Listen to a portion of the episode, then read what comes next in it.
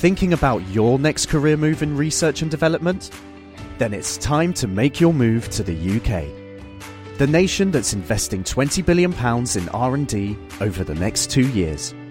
The nation that's home to 4 of the world's top research universities. The nation where great talent comes together. Visit gov.uk forward slash great talent to see how you can work, live, and move to the UK.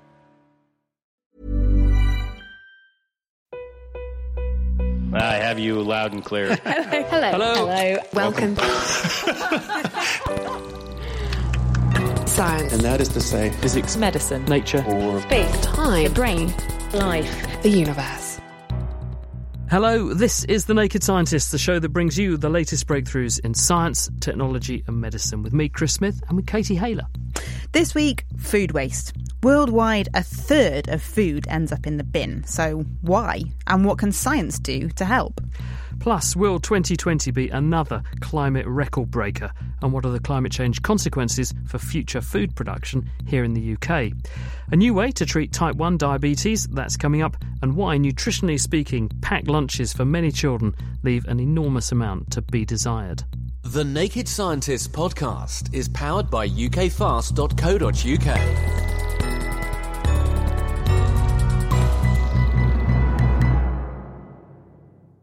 Now, first this week, scientists confirmed that 2019 was the hottest or second hottest year on record worldwide, and that the last decade was the hottest for 150 years. This is a trend that's likely to continue. Researchers are already predicting that 2020 will be another record breaker. But what's happening in the UK, and what are the consequences for one thing that our green and pleasant land is very much famous for farming? Well, according to a new report, for a while, climate change could be good for Britain's agriculture, bringing warmer weather and the right amount of rain to grow high value crops. But there's a sting in the tail. If global temperatures rise by more than 3 degrees, which is entirely feasible, this could be enough to halt the Gulf Stream and make the weather take an abrupt turn for the worst. Ian Bateman authored the new study. What we're showing is the effects of expected climate change and extreme climate change upon agriculture in Britain over about the next 60 years.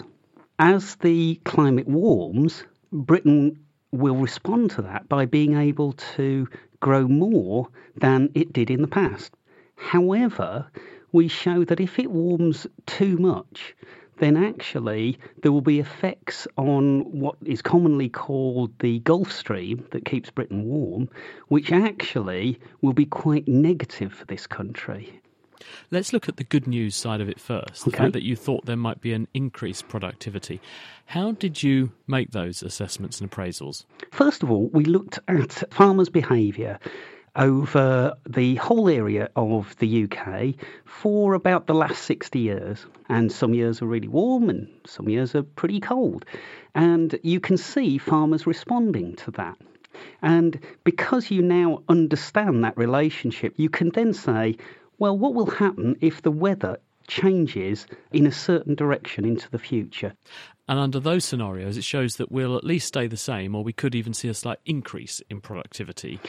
Staying the same, I'm afraid that's not an option anymore. Climate change is already proceeding so rapidly, and you've seen that in the results um, announced just today, actually. This is the warmest decade ever the 19 years of this century to date are 19 of the 20 hottest years ever recorded. So, what we're looking at is what will happen if climate change proceeds as expected. And in a country like Britain, that means we will get warmer and in the growing season, drier conditions, and that will allow us to grow a lot of high value crops. What about water, though, Ian? Because this is very important for crop production, and Absolutely. it's not that the whole country gets the same amount of water everywhere. Absolutely so, not. how do we take that into account? Yeah. So, even under what we might call standard climate change, you are going to get areas, particularly in the east of the country, which are going to get too dry for agriculture.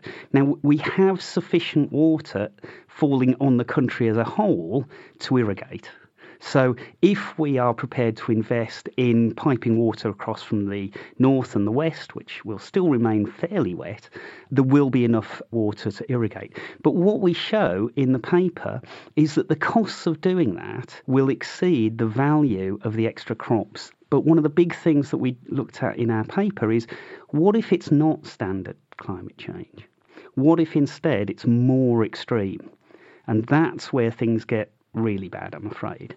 and what Um, do you yeah. call really extreme, though? Standard climate change, we're looking at anything up to sort of two degrees, hopefully not much more than that over, uh, say, the, the average person's lifetime here. In the extreme scenario, there is an effect on Britain which is almost different to, uh, to every other country in the world, and that's for a very specific reason. Britain is warmer than you would expect for a country that is so northern in the world. So uh, you've got to realise Edinburgh is north of Moscow.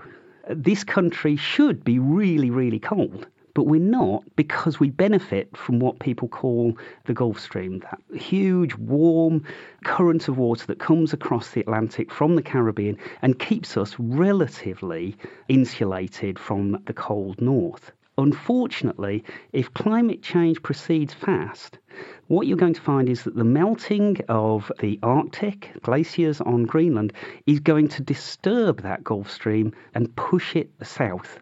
So that unfortunately, all that hot water, instead of coming up to us, it'll push straight across the Atlantic. The results for Britain then is that we go from getting warmer and warmer and warmer to suddenly, by the time you get to three degrees, getting colder. Scientists call it a tipping point. It'll be cold, dry. Have you put any financial numbers on these numbers? As in, have you said, and Yeah. if we then compute what the cost of this is the, in terms of the return for the beneficial scenarios Yeah. versus the really extreme scenarios, what's the economic cost of this? Yeah, we, we have done that. When you're looking at the more extreme case, you're looking at values that aren't that far off, about a third of the value of um, farm production. These are substantial figures. You've got to add on to that, which we haven't done, the fact that it's not just us that's going to be affected. We import a very large proportion of our food from abroad. But if the rest of the world is suffering actually worse consequences from climate change than us, in the extreme case, the world will be very challenged to feed itself. Adding that onto these consequences makes it a much more worrying situation. So there are no grounds for complacency. Ian Bateman, and that work was published in the journal Nature Food. Now, for food and farming, to fear. Post traumatic stress disorder, PTSD, is a common anxiety state triggered by frightening or distressing events. Sufferers speak of becoming hypervigilant for danger, and they often develop disabling flashbacks to the events that precipitated their problem in the first place. But now scientists in Canada have found a chemical marker that's present at higher levels in the brain when a person develops PTSD, which might reveal new ways to tackle the condition. Camilla Nord is from Cambridge University's MRC Cognition and Brain Sciences unit and has been looking at the new work for us. So, first of all, Camilla, how is PTSD currently treated?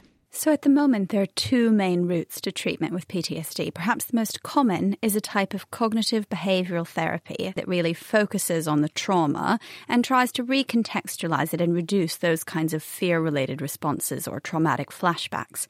And the second is different types of antidepressant drugs, which seem to show some efficacy in treating PTSD. So, tell us about this study then. What did they seek to achieve? So, this study was quite unusual because it proposes a new molecular treatment for post traumatic stress disorder. And it does that by combining mouse research, in which we can look at levels of this new protein complex, it's called, in mice, with some human results, giving it a kind of translational, maybe we could use it in the clinic type result. Okay, can you just break down what they actually found out? The first was that they found this receptor protein complex. It's got this really wordy name called the glucocorticoid receptor FK binding protein 5 1 complex. So I'll just call it the receptor protein complex. And what they found was that this complex, the levels of it are raised in patients with PTSD, but also in a mouse model of PTSD. And then they created their own little protein um, called a peptide that competes with the FK protein to bind with um, glucocorticoid receptors. And that essentially makes levels of this whole complex reduce. So, a, maybe a potential treatment for this raised level of the protein complex. Do we know practically what it's doing to, say, someone's symptoms of PTSD? What's going on in the in the memory recall or things like that? I think that's totally unclear in human patients because that level of mechanism was only explored in animals. But what did seem to happen in the animal model, which is a kind of conditioning model, so you've got to imagine these mice are essentially exposed to, I think it was a, a light and a sound, and then they get a foot shock. And once you do that for not very many times, the mice develop this freezing response to the light and the sound. And that freezing response um, continues even when they don't get the cue. And that's what they call their PTSD symptoms. And you could reduce that with this drug. And that gives you a little idea of the sort of avoidance symptoms that could be targeted in humans with this drug. That sort of addresses the question I was going to ask you, Camilla, which is how do we know that this complex is bound up with getting the symptoms and it's not just a marker that's nothing to do with causing the symptoms, it's just produced as a spin off of them being there? I th- still think that both are entirely possible. What you have to remember is that the clinical symptoms of PTSD, as you've already mentioned actually, are things like flashbacks as well as avoidance responses and things like mood. And those more complex uh, areas of symptoms are, are not modeled at all in a rodent model. So all they have is this kind of freezing avoidance response. So all we know about is the mechanism of that particular avoidance response and how that could maybe be reduced with this new peptide. So, is this a therapy or is it a diagnostic marker or both? The authors suggest that it's both. What their one human result shows is that in 22 patients with PTSD, levels of this protein complex are different in the same direction as the animals. And they think maybe this could be a diagnostic marker. But what you have to remember is that, first of all, it's 22 people and it's not necessarily everyone, at least in their data, that shows that difference. So it's a strong suggestion that it could be a diagnostic marker, but not proof. How significant do you think this is? I think it's quite significant for future scientific research. I think I would be a little more tentative about the clinical significance, but certainly what excites me a lot about the results is that I think it opens up a whole new range of studies that we need to do about this protein complex. Camilla Nord, thank you very much. The work that Camilla was commenting on there was by Haiyin Li and was published in the Journal of Clinical Investigation.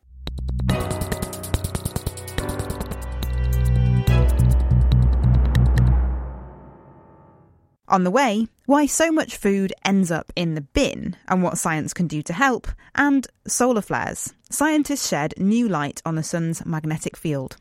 But first, to diabetes and a better way to manage the condition in some people. Now, diabetes comes in two forms. There's type 2 diabetes, which is usually associated with being overweight and it's more common in older people.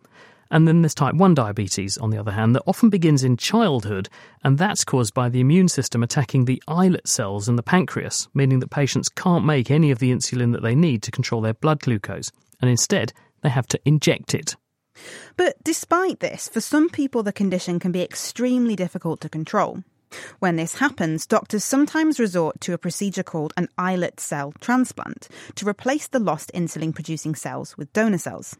While this can control blood sugar, the downside is that patients need to take immune suppressing drugs, and the benefits may only be short lived. Now, researchers in Edinburgh have discovered a way to boost the effectiveness of the transplanted cells by adding alongside them stem cells collected from the umbilical cords of newborn babies. Shareen Forbes. So, in an islet transplant, a pancreas is donated. the insulin producing cells are isolated, they're purified, and the vein to the liver is actually identified, and the islets are actually infused just via a needle into this vein. And those cells presumably drift along and then lodge in the liver, where they That's- then do the job they would do in the pancreas, but they're doing it from within the liver. That's right, but there are major issues in that the islets go in without a blood vessel supply. Then blood vessels form within the sort of first 48 hours to seven days. So they're very vulnerable to dying off in that period. And when you do one of these transplants, how long does the effect or the benefit last for? That can be very variable. In many patients, the graft function can deteriorate and it may last maybe 10 years. And you have got a way of improving the prognosis, have you? We're hopeful that our experiments might lead to further experiments in man where we're hopeful that this might actually have improved effects.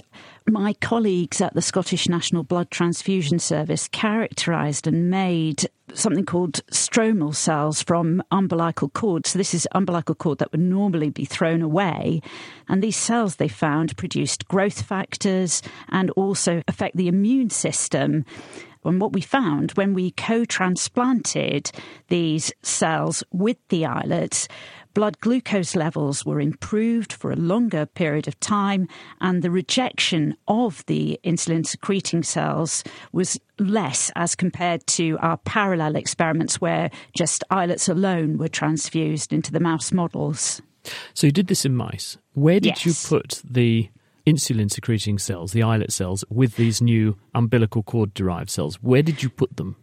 So we put them both under the kidney capsule, which is an experimental route, uh, which allows us to assess the uh, vascularization well, so the amount of blood vessel formation well. And with that route, we showed that the amount of blood vessel formed was much greater in the um, mixture of the cells with the islets as compared to um, the islets alone. And we also transplanted them into the liver, so we emulated the clinical scenario in man and showed again that the effects on blood glucose control was much improved.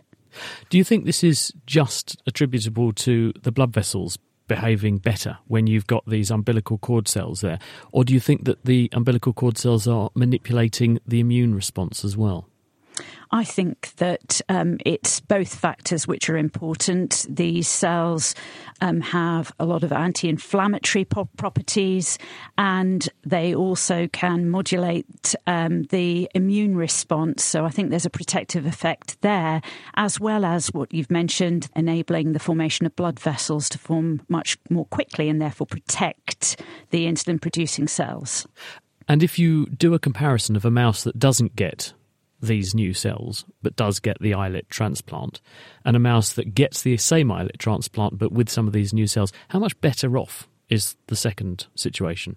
We show in our study that actually blood glucose levels are mainly cured. Mice that received the islets alone, their blood glucose levels would double versus those that received the same number of um, islets plus these cells. So, do you think this is a realistic clinical prospect now to take what we know works in these mice and translate that to people? Because we are using umbilical cord blood stem cells in the clinic at the moment for other things, aren't we? So, presumably, there's already a tried and tested route for using these sorts of cells. So, it's it's not such a leap to now translate this. We need to go into larger animal models and then do safety studies before we go into man. But certainly, it's a realistic step change in the field. And a very exciting one. Let's hope it works. Shareen Forbes there, and that work was published in the journal Science Translational Medicine. Into space now, and solar flares are areas of unusual brightness in the sun. Now we have a better idea of what causes them. Adam Murphy reports.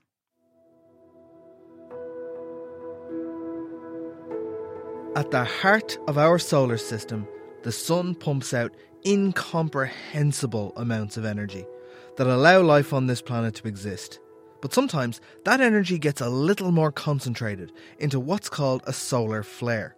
What happens fundamentally, some energy very quickly being released and converted to various forms of energy energy of motions, energy of uh, heating, energy of energetic charged particles, and this manifest uh, phenomena which we call solar flare.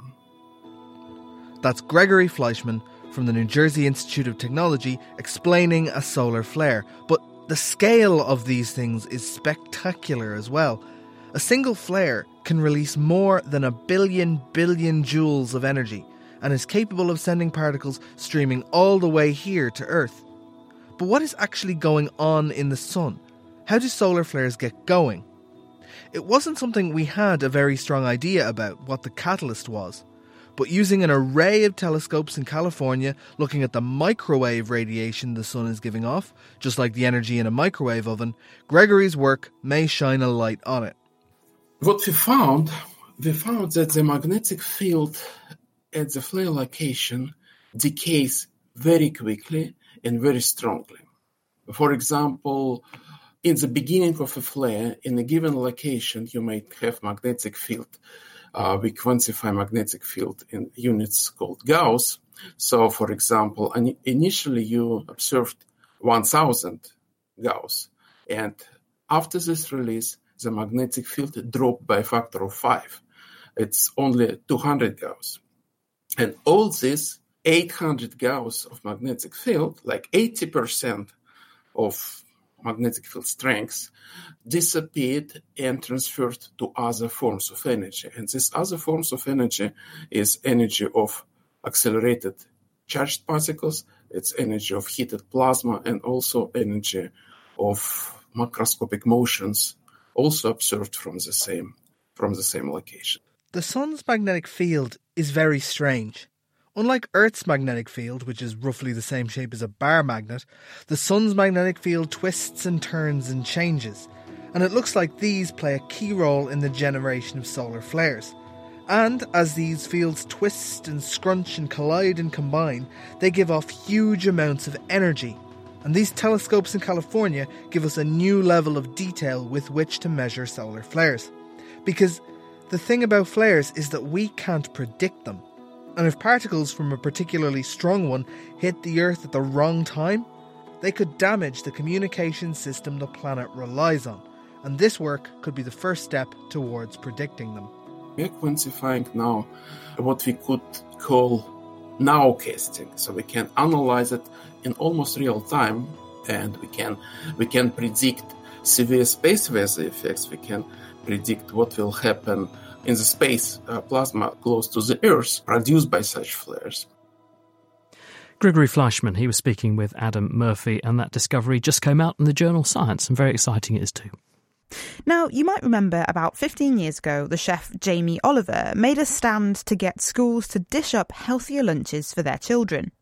His message did get through, and now school lunches do have to follow stringent nutritional guidelines. But the same obviously isn't true for kids' packed lunches. And a new study suggests that because they don't often have enough vegetables, many children aren't getting the nutrients that they need as they grow up. Phil Sansom spoke to researcher Charlotte Evans from the University of Leeds and pay attention here because adults' packed lunches are often as bad as the kids' ones. We have surveyed children's packed lunches twice, once in 2006 and again in 2016.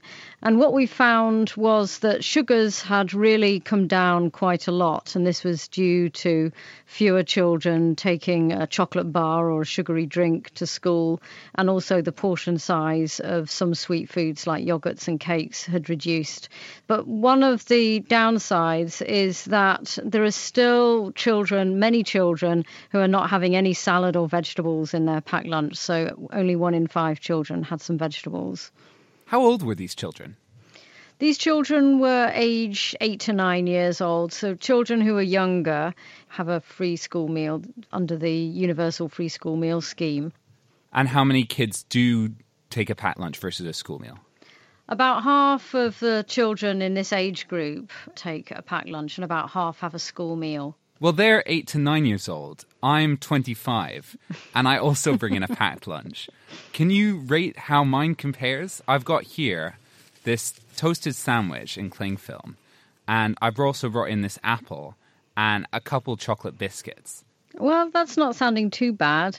Have you got any vegetables? No, salami and cheese. well, that's one improvement that you could make, but it's great that you've got fruit and you've got dairy and plenty of protein. You know, it would be good to have some vegetables in there as well. Is that the key message for the children's packed lunches then, that there needs to be more vegetables? I think a lot of adults and parents think that children don't like vegetables and, and vegetables aren't a children's food. But vegetables are so nutrient dense that it is really important that children eat vegetables every day. There's been lots of campaigns for school lunches. Jamie Oliver comes to mind as the most famous campaigner. Why are you focusing on packed lunches instead? Because that seems like something that you can't really control since the food standards came in for school meals in 2006, they have continued to improve, whereas packed lunches haven't changed as much. So there's this gap in the quality between packed lunches and school meals.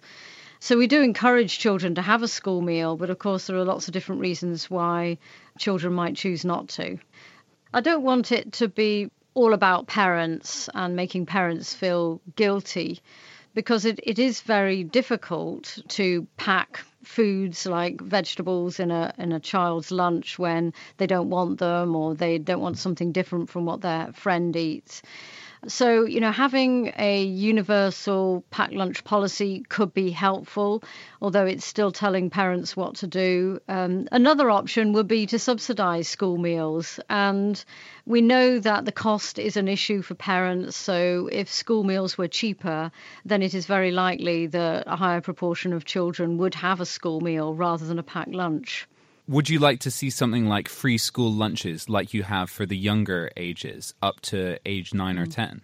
I'd like to see subsidised school meals. To actually have free school meals for the whole of primary school would be quite expensive, and I'm not sure that the government would want to spend that much. But there are certainly some countries like Sweden and Finland that have decided that it, it is worthwhile. So it is definitely something to consider. But if free school meals aren't possible, I would still say it's worth subsidising them to any extent just to reduce the price. And what are the consequences for kids if they continue to not get enough vegetables, for example? Well, children do need to have a nutritious diet, and we found that there were some nutrients, such as vitamin A, zinc, and iron, that are found in fresh foods like vegetables and fruits that were very low impact lunches. And although we don't see out and out deficiency in children, if they do have a, a suboptimal diet during childhood when they're growing and developing, then it could be possible that the risk of non communicable diseases like cardiovascular disease are increased later in life. Thanks to Charlotte Evans there from the University of Leeds, who should hopefully inspire you to bring a vegetable in for lunch once in a while. That study is from the journal BMJ Open, and if you'd like to find out more, all the transcripts and papers can be found on our website, nakedscientist.com. And just to let you know about the other things that we're doing on The Naked Scientists, don't forget Naked Gaming, which is our nod to the gaming industry. Next episode out this week, and Chris Berrow's been in touch to say they have a very exciting episode for you, including making Alex Rhodes play a skiing simulator game on a ski lift in the Alps. So that should be fun to listen to. Also, I can't recommend it enough. This week's episode of Naked Reflections, the roundtable discussion where we delve more deeply into a topic discussed initially here on our main Naked Scientist programme. This time they've tried to square the circle of how religion considers the subject of evolution a very compelling listen. That's Naked Reflections. You go to nakedscientist.com forward slash reflections to give that one a listen. The Naked Scientists podcast is produced in association with Spitfire, cost effective voice, internet, and IP engineering services for UK businesses. Find out how Spitfire can empower your company at spitfire.co.uk. Music in the program is sponsored by Epidemic Sounds perfect music for audio and video productions. For the rest of the show this week, we're taking on a subject rather close to our stomachs. Now, in the UK, we throw away some 10 million tonnes of food worth over 20 billion every year. The carbon footprint of that food is over 25 million tonnes of greenhouse gases. It's not just Britain. Around the world, about 1.3 billion tonnes of food gets wasted a year, with richer countries chucking away as much food as the whole of sub Saharan Africa makes in a year. Eye watering stuff, isn't it? So today we're looking at how science can help to cut the wastage on the food journey between farms and forks. First, according to the sustainability charity WRAP, almost one in five lettuces grown in the UK go to waste. In general, fruits and veg have the highest wasted rates. But in a warehouse in Scunthorpe, Jones Food Company director James Lloyd Jones is taking a less traditional approach to growing his produce. For one thing, the whole operation is inside, and you'd be hard pushed to find some soil. James took Adam Murphy on a virtual tour.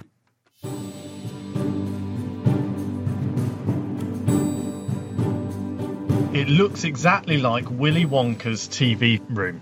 It's large, white rooms with white apparatus with white light that comes through over the crop. So it's very spaceship esque. So the crops, our largest facility is over 12 metres high and they are on carrier trays that get moved around the facility as the crop grows and it uh, allows for the crops then to go from seeding to germination to the growing period back to being harvested and recleaned and seeded again. So it's a big moving machine that you would be immersed in. Immersed in farming that looks like a spaceship? Well, that sounds fun to me. The Jones Food Company is a hydroponics lab that's currently growing things like herbs and dill. And since hydroponics is a word I first heard on Star Trek, the future feeling is fitting. But what is hydroponics?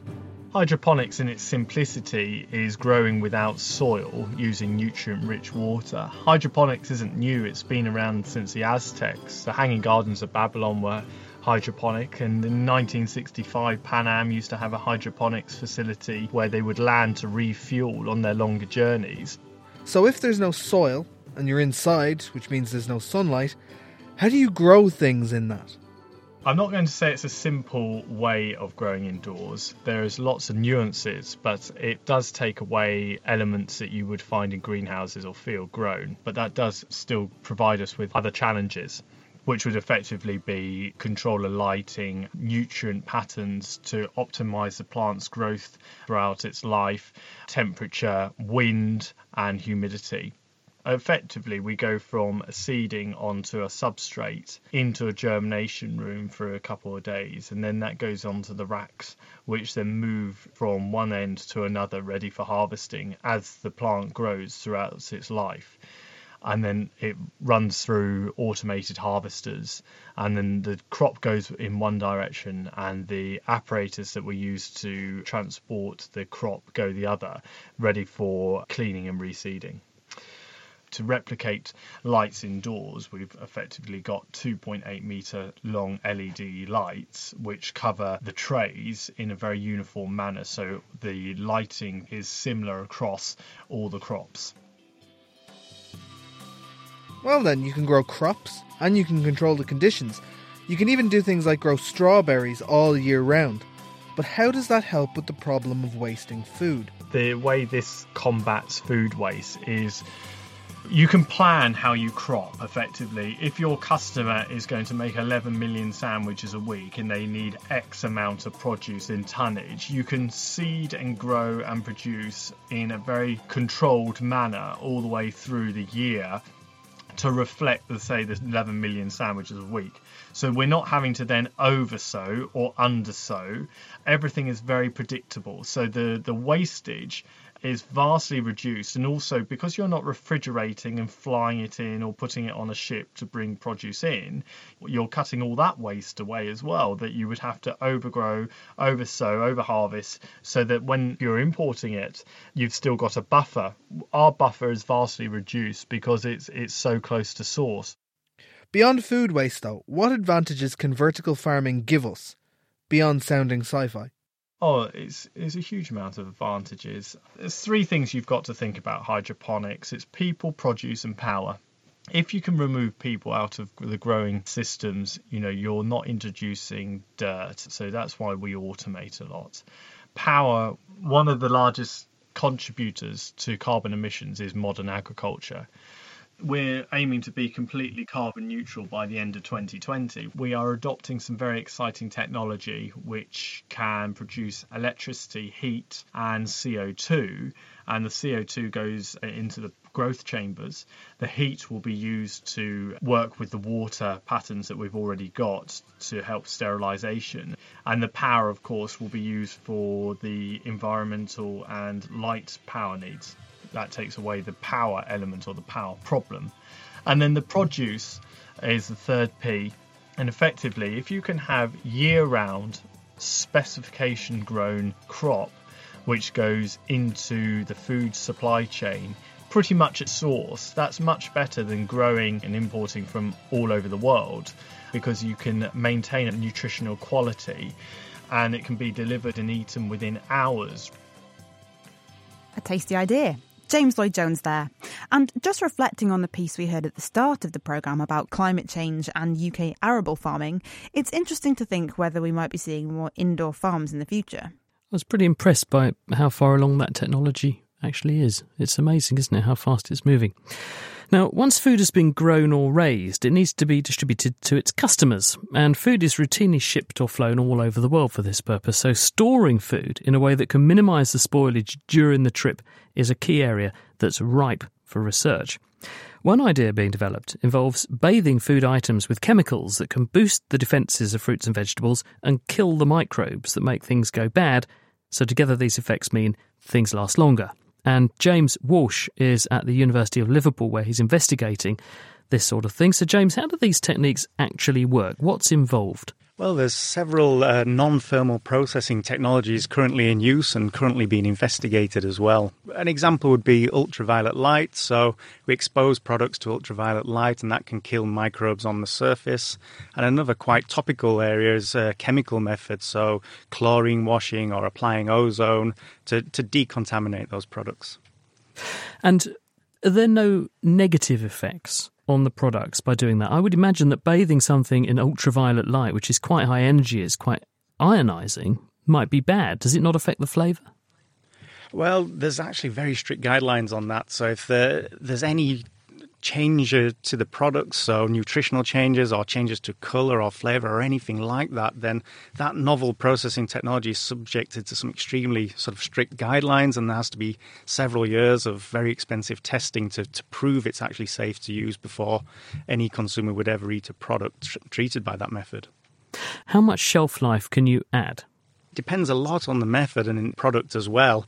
The particular method I'm interested in, which is using plasma to treat products, from the literature it appears to give between one and four days additional shelf life, depending on the type of products you're actually treating. Most people, when you say plasma, will think of the stuff that washes around in your bloodstream and carries blood cells along. This is a totally different type of plasma, isn't it? Absolutely. So this is uh, plasmas in the fourth state of matter. So if you imagine you took an ice cube and you warmed it up, you'd get a liquid. You warm that liquid, you get steam. If you warm that steam, what comes next? Well, it's actually a plasma. And in that plasma, you've actually got a soup of ions, which have got a positive charge, electrons, which have got a negative charge, and lots of reactive chemical species. And that's what really does the business in plasma technology. How would it be used then? Would you generate the plasma and then spray it onto the food stuff as it sort of goes along on a conveyor belt? That's essentially the idea, although you use electricity to generate the plasma. So the plasma is only there whilst you're, you're applying the electricity. So it's really generated when and where you like it. So as you can imagine, you create a plasma over a conveyor belt, the products pass underneath, and they get exposed to all these chemical species and some UV light as well. And that's what actually damages the spoilage organisms on the surface. So it zaps the bugs, things like fungi and molds that would want to degrade the food, but it doesn't degrade the food item itself. Well, it's a very fine line we're, we're sort of treading there. So it's there's a, a, vast amount of research on finding the correct dose of plasma species to get rid of those organisms that we don't want on the surface, but not have any sort of underpinning impact on the food matrix. That's that's really the key to this this technology. I spoke to Kirsty Bayliss, who's a researcher at Murdoch University in Western Australia, and she's doing something similar. I spoke to her about a year ago, and she said that the effect it has on the foods that they've tested, she can take an avocado and have it last in her fridge for three weeks, not three days. And she wasn't exaggerating. She was saying, though, that the extension in shelf life she's getting is way beyond what can be accounted for just on the basis of suppressing or removing the microbes, because after all, they will just come back again later from the environment. So she was thinking there must be something else going on, and perhaps that the exposure to these plasmas changes almost like the immune system of the fruits and vegetables. It makes them more resilient and resistant so they, they can fend off assault from the microbial flora and fauna better. It's definitely a possibility, although I'm not so familiar with that area of research. Uh, an alternative sort of theory for that could be that if there's water on the product, you actually activate that water, you give it some chemical reactivity, and that lasts much longer than the actual gas plasma you're applying. So it has a long term effect. For sure, that can give shelf life extensions for longer than a few days there's got to be infrastructure put in place to do this. You've got to have the machinery, you've got to have plant that's capable of actually processing things in this way. When you add up the cost of all of that, does it translate into a benefit? The figures are still being run, I'd say, but actually, plasma technology is a very low cost because it doesn't use any consumables. You don't have to make anything in a factory and transport it to where you're processing your products. You actually create it in situ using only air and electricity. And also, the, the amount of electricity, the power is, is very low. It's sort of hundreds of watts per square meter of plasma generation. So that's, that's really low. It's less than boiling a kettle, for example there's an enormous amount for both producers and consumers to save if you can extend shelf life just by a single day. So producers obviously they, they can employ people that, to not work weekends, for example, so they, they can have that extra day storage, or if it's passed on to the supermarkets, they can last longer on the shelves. And of course, the biggest loss of uh, food in the UK is in the household, 70% of it. So that extra one day shelf life may translate into a, maybe a, an £800 a year saving for an average family. So it's quite enormous. It certainly is, isn't it? James, thanks for telling us all about it. That's James Walsh. He's from the University of Liverpool. Now, so far we've discussed limiting food waste in production and distribution, but as James just mentioned there, a major contributor to food waste is what we throw away at home. So, why do we buy stuff that we end up throwing away? With us is consumer psychologist Catherine Jansson-Boyd from Anglia Ruskin University. Catherine, what can studying the way we think of food tell us about how much is being wasted at home? To start off with, we can get a good understanding of perhaps why we're buying it in the first place. So, if we think we get a good bargain, buy one, get one free, then if we think that's important, then we're more likely to buy two. But however, at home, we may not use it and it might end up in a bin because we bought something just because we thought it was a bargain to start off with. So, are we talking about shops behaviour or are we talking about consumer behavior or both?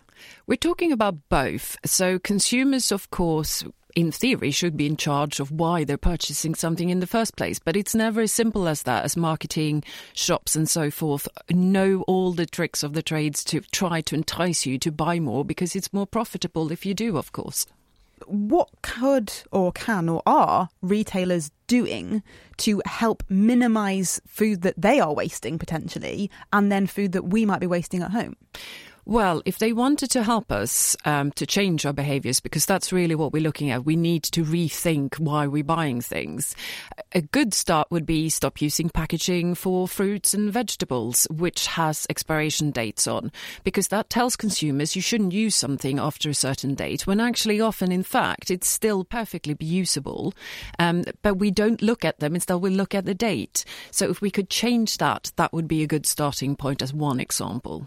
Can we get rid of best before dates, or is there a legal reason why they have to be there, Catherine? Because I must admit, I, I've met people, even members of my own family, a yogurt will go one day over this magic best before date, and then magically they've decided that's now inedible, and it goes in the bin. You say, look, come on, 12 hours, do you think it's really made a difference? And they chuck it. If we could chuck away best before dates, I think the the, the, psychology wouldn't be there to chuck the food away, would it? But are they there for a reason? Are they there for legal reasons? They're not actually there for legal reasons. They are there because they're meant to act as a guideline. Now, I think a better system would be to say, perhaps display buy dates in the shop. So the shop knows that now we got three or four days or whatever. But then consumers should use a bit of common sense. Of course, if you're buying fish and it smells really badly, then no one's going to want to eat it. And I understand that. But often, again, you can actually taste test things even in your own home to see whether or not it's still edible. It's a bit of a, you know, risky game perhaps at times, but you can use common sense. If you get consumers to use common sense, feel empowered that they're taking charge of things, they can save money. And money is something that consumers quite often like to save in all fairness. Is part of the problem our expectation when it comes to food? Perhaps we expect certain, especially fruit and veg, to look a certain way. I know I'm I'm awful. I'm really picky with apples. I do judge some apples before I pick it up as to whether it looks like an apple I would expect. Is it the right colour? Is it the right shape? Mm. That kind of thing. Are any shops getting this right, do you think? I'm not so sure that they are getting it right because we are trained as consumers to like the aesthetics of anything we purchase, whether this be food or anything else. And the reality is it's not about taste, but we are now so conditioned into actually believing it has to look a certain way that we won't, like you said, we'll look at an apple and judge, is this really an apple? And that's where food waste often starts because they actually throw away tons of fruit and vegetables because they don't look the part. So if we could change and go back to it's fine to have something that perhaps looks a little wonky, it doesn't taste any different, then that would be a very good start in terms of reducing food waste. So once you've got your food, you've made your decision, you've got it home, uh, asking for a friend. Do you have any tips on organisation? Because there's a load of stuff in the fridge. Sometimes things go to the back that should be at the front. I think I could do a bit better when it comes to organising stuff in priority order of eating it. You should come and look at my fridge at home. It's Oh, embarrassing. Oh, I'm so Catherine, embarrassed. Can you give us both some tips? Well, again, this is often to do with time. You don't want to rush. So people often, again, they're rushed in the supermarket. They come home and they just kind of jam everything in wherever it fits.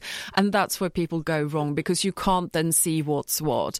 And you need to kind of stack them a bit like the supermarkets do. The ones that you think is going to expire first needs to go at the front. And again, if you want to be very well organized, when you actually purchase things in the supermarket, you write them down on your shopping list that you presumably have with you that tells you exactly what you're going to buy and say, this will expire on such and such date. So if you then had decided to have your mac and cheese on the Monday and the cheese is going to expire on the mon- uh, on the Tuesday, maybe move that and move something else up to the Monday that actually expire in before so that you have the list in parallel with what you're purchasing. Thank you very much, Catherine Jansen Boyd. And don't go anywhere because we're going to come back to you in a few minutes for some practical tips to help us cut that food waste in our own fridges. Now, however much progress is made towards reducing food waste, arguably some waste is inevitable. But what if it could be repurposed? Scientists in Western Australia have found a way to make better use of the wastewater that comes out of abattoirs. And if you are eating right now, you might want to put down your knife and fork just for a few minutes. Yes, because the group have developed a process to use the nutrient rich blood and other waste material left over after animal slaughter and turn it into a food for other valuable foodstuffs like prawns or shellfish. What they do is to first pass the water through an anaerobic digester, and that converts organic molecules in there into methane, which they can use to produce electricity, leaving a liquid behind which is enriched for nitrogen and phosphates. These compounds are then fed into large pools containing algae, which are aquatic plants. The algae use them, together with light, to grow. Chris spoke to Murdoch University's Navid Moheimani, and first up, he asked quite how much wastewater are we talking about that abattoirs need to get rid of? Uh, we've done just a little calculation this morning, and from a single abattoir in WA, we can generate something around 400 tons of algae per year. So, it's literally it's it's Olympic swimming pools worth of water regularly coming out of these industries. Yeah, something in that line. How do you use it then? Have you got a swimming pool that you effectively fill and, and turn into an algal bath? So the algae grows in there. They take up all of these inorganics, which are nitrogen and phosphorus, and they're converting it to the goodies protein, lipids, and carbohydrate. Those are now very valuable for the uh, aqua, aquaculture, for instance, and we can use them as a prawn feed. Algae need a lot of light. Are these pools that you put the water in outside? They're just effectively a pond, or have you got some other clever setup for growing the algae?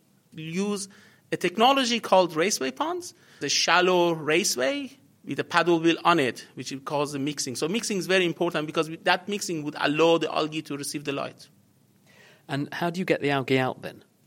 That's potentially the hardest part of the whole process. The algae, even in the most concentrated uh, algal pond, is still something around one to two grams of algae per liter.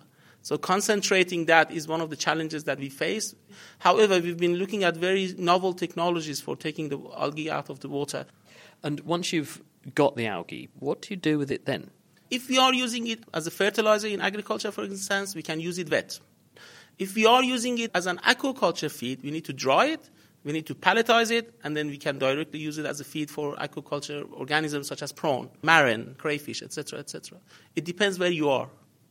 We are very worried about feeding animals to animals because of the risk of cycling various toxins, other possible infections, and so on.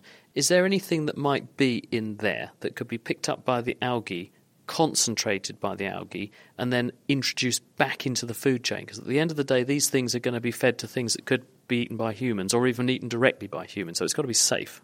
So far, in none of the animal waste that we're dealing with, we picked up any heavy metals. We also didn't pick up anything toxic. However, if you are dealing with the waste, which can potentially contain a huge amount of heavy metals, you're right. Algae may be able to accumulate those. So far, we dealt with the piggeries waste, and also abattoir waste. We could not detect any heavy metals or any toxic in the process. Antibiotics that are given to farm animals. There's also questions about some drugs, some hormone treatments. Could these things be concentrated? And also, some algae make toxins in their own right, don't they? Blue green algae, not that you're going to grow any of those, but that they exist. And things like ciguatera toxin, which you get from the ocean, Normally, the cyanobacteria or dinoflagellates are the one which cause toxic uh, algal bloom or they're producing toxins. The species that we're using, the green algae, these guys don't generate any toxins. Now, antibiotics, and you're right, somebody may actually feed antibiotics to their animals. However, the process we're going through is not directly using the effluent. The effluent goes primarily to anaerobic digestion. It's already treated. So if there is any antibiotics at that point, it's already been gone. If not, the, the process of anaerobic digestion wouldn't work. So I'm fairly confident that there would be no hormones and no antibiotics by the time that we get the effluent to grow the algae on. Say I'm an abattoir owner. How much revenue could I see coming back from this, what would previously have been a complete waste stream that I have to pay money to get rid of? I don't have all of the numbers, but I can just summarize it this way that right now, as you rightly said, this effluent is not being used anywhere in the world. So now we can potentially produce 20 grams per square meter per day of algae generated from this. We think that the cost of producing of the algae is around $1 to $1.50 a kilogram. Even though if we're not putting any value on the water which is being cleaned, if we can sell the algae anything higher than $1.50 a kilogram, we're generating revenue for the abattoirs. You're very lucky here in WA that the sun shines a lot more than it does, say, in Britain. To what extent is that going to determine the viability of doing this? Because abattoirs are everywhere, but the sun doesn't shine everywhere. This process would work in every place that you've got light. Now, if you don't have access to the light, in some places such as Scandinavia, they've got access to a huge amount of geothermal. That would generate very cheap, at some points, even free electricity. You can use those electricity to generate the light to grow the algae in more contained conditions. In some places, some other places, I have to admit, this may not work. So it's not a unique process that can work everywhere in the world. You must give them light. Light is the must for the algae and for us too. I just wish we had a bit more of it in the UK at this time of year. Navid Moheimani from Murdoch University there in Western Australia. And we've only just scratched the surface of the conversation around food waste. But sadly, we're nearing the end of the show. Catherine, let's bring you back in here. As we heard earlier, the majority of food waste occurs at home. So, can you give us just two or three easily implementable tips that listeners could start adopting with their next shopping trip or even with their next dinner? Yes, it's all about being practical and trying to take an organized approach to shopping. Try to decide on a weekly basis what you're going to eat for every day of the week. Are you going to eat out? Then you know you don't need to buy something for that particular day. Make a very structured shopping list. Go to the supermarket or where online shopping, wherever you do your shopping. Buy only exactly what you think you're going to need and don't fall for any extra sort of bargains or resist those. Make sure you have plenty of time when you're in the supermarket because when you're rushed, you tend to make decisions that aren't based on the practicality of what you're actually needing. Do you think the answer might be to encourage people to grow more of their own? If you look at the times when food was more precious to us because we had to go to a lot more effort and we had to spend more money to get it, we were much more careful with it the more ownership you take over anything in life, including food, the more likely you are to make sure that you're actually using it. So that could be one way forward, absolutely. But of course, not everybody has a garden to grow their own food, in which case we need to be more practical. And equally, they should consider going with a set budget, only buy exactly the items that you need for a certain kind of amount. And hopefully, people also will reduce their spend on things like sweets. Do you think that the loss of home economics classes in schools for a whole generation, people my sort of age, it, it had been dropped from the curriculum, regarded as a bit boring and not very sexy. It's back now a bit, but not perhaps as much as it could do. But people don't really understand the value of food, so they don't necessarily repurpose things. Oh, I'll turn those vegetables, they're looking a bit iffy, I'll turn them into stew now. People don't think like that. Of course, that would be helpful. Maybe we need to start teaching children at a young age what it actually means to reuse food so we all have a better understanding of it part of what's actually gone missing in the process is people are scared to be creative with food.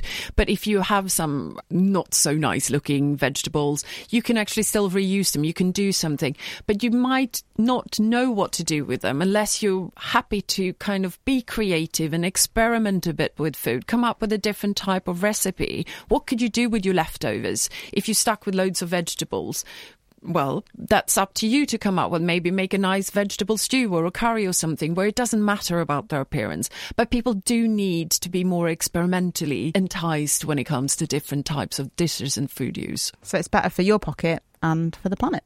Absolutely. Catherine Jansson-Boyd, thank you very much. It's certainly an enormous problem and one that hopefully science can make some inroads into helping us to solve. Thank you very much to our guests who contributed this week James Lloyd Jones, James Walsh, Catherine Jansson-Boyd, and Navid Moheimani. And we've just got time now for a rather fertile question of the week. This week's question is from Yura. I would like to know why a woman's body doesn't reject sperm as a foreign object. It really would be the ultimate form of birth control, wouldn't it? I went to Graham McKinnon, who's a doctor and a consultant in sexual health. He explained how the sperm stays safe as it goes through the cervix, across the uterus, into the fallopian tubes, and eventually gets to the egg. The female reproductive tract, like any other part of the body, needs to protect against infection via the immune system. A healthy immune system is one which recognises and eliminates anything that is foreign to it, but there have to be exceptions to that. We call those exceptions immune tolerance. The key exception in this case being sperm. If the immune system treated sperm the same way it did a virus, then nobody would ever get pregnant, and oops, there goes the human race. And in fact, some people's immune systems do react like this. The 2% of women who produce antibodies to sperm are often infertile, so it is a delicate balancing act, and the consequences of it going wrong can be significant. So, who's doing the balancing in this balancing act?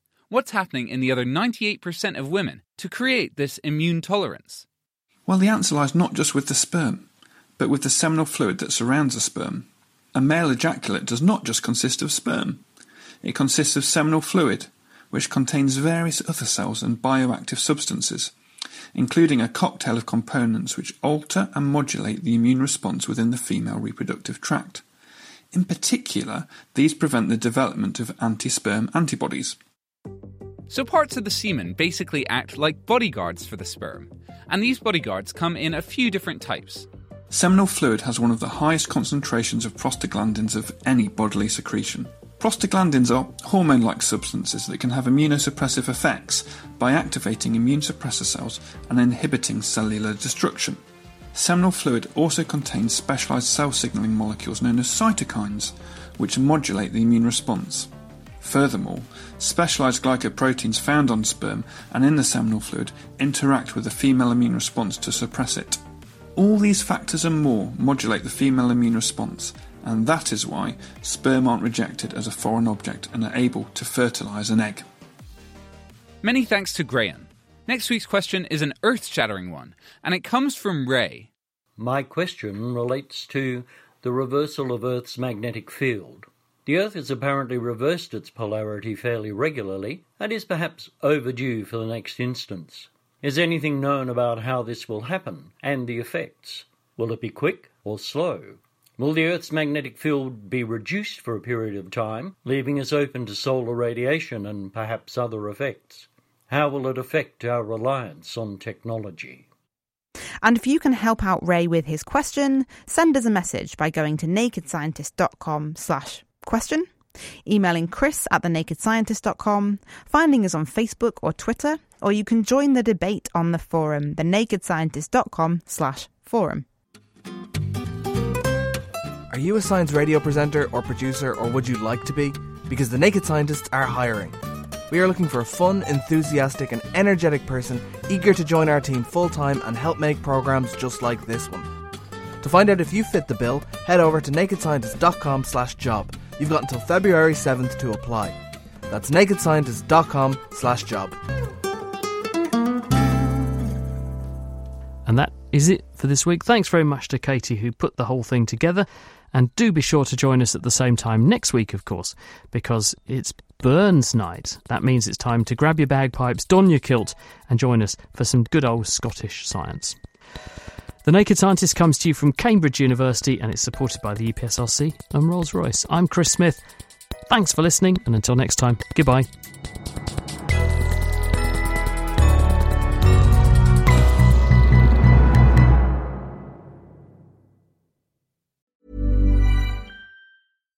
Thinking about your next career move in research and development? Then it's time to make your move to the UK. The nation that's investing 20 billion pounds in R&D over the next 2 years. The nation that's home to 4 of the world's top research universities. The nation where great talent comes together. Visit gov.uk forward slash great talent to see how you can work, live, and move to the UK.